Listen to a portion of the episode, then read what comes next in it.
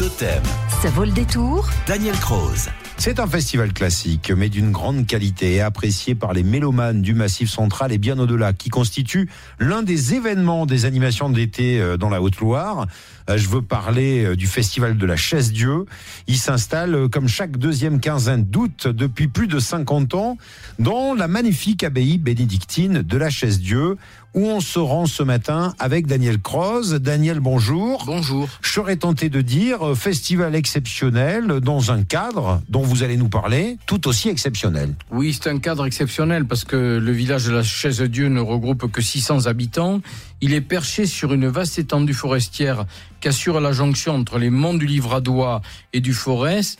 Et la Chaise-Dieu a accueilli en 1043 Robert de Turlande, héritier d'un seigneur de la Margeride, et quelques compagnons qui décidèrent, dès qu'ils se retrouvèrent plus nombreux, de construire un monastère bénédictin qui put bénéficier rapidement en 1052 de la protection pontificale.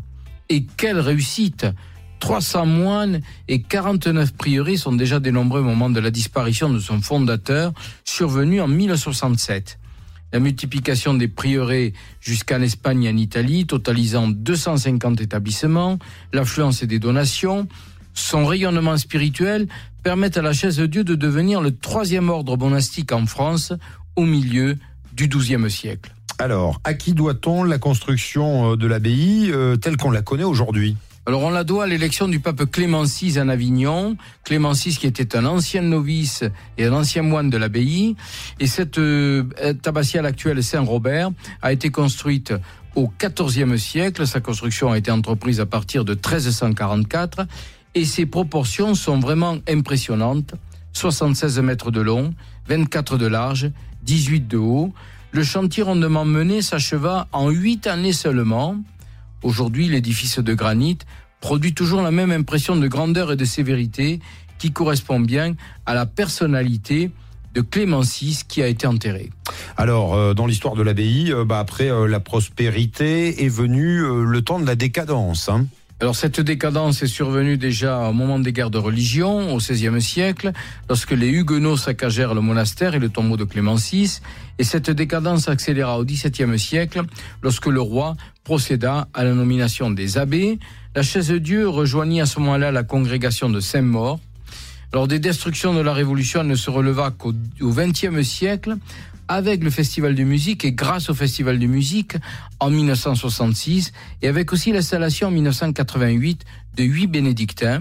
Les bâtiments ont été depuis restaurés et la chaise Dieu a retrouvé son rayonnement d'autrefois. Et on va répondre à présent, Daniel, à la question de Madeleine, qui habite Brioude, qui est une habituée euh, des lieux et du festival de musique.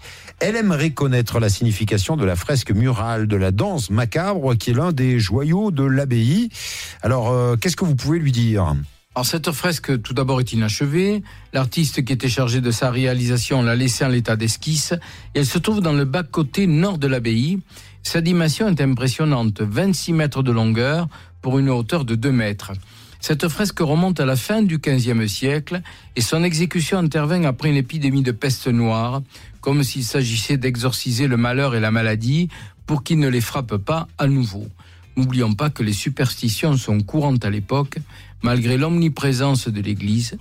Et ces trois panneaux mettent en scène les grands du monde en présence des morts, qu'ils deviendront inexorablement, et qui les invitent alors à une danse. Les puissants sont à gauche, les bourgeois au milieu, et les artisans à droite. Et le message est clair. La vie terrestre n'est qu'un passage avant l'au-delà, même pour les puissants et même pour les riches. Cette œuvre a inspiré Arthur Honegger lorsqu'il composa en 1938 son oratorio La danse des morts sur un livret de Paul Claudel. Vous, vous dansez autour du totem, c'est la danse de la joie parce que c'est le week-end, Daniel. Léo vous retrouve pour une ultime semaine de balade estivale avec vous dès lundi.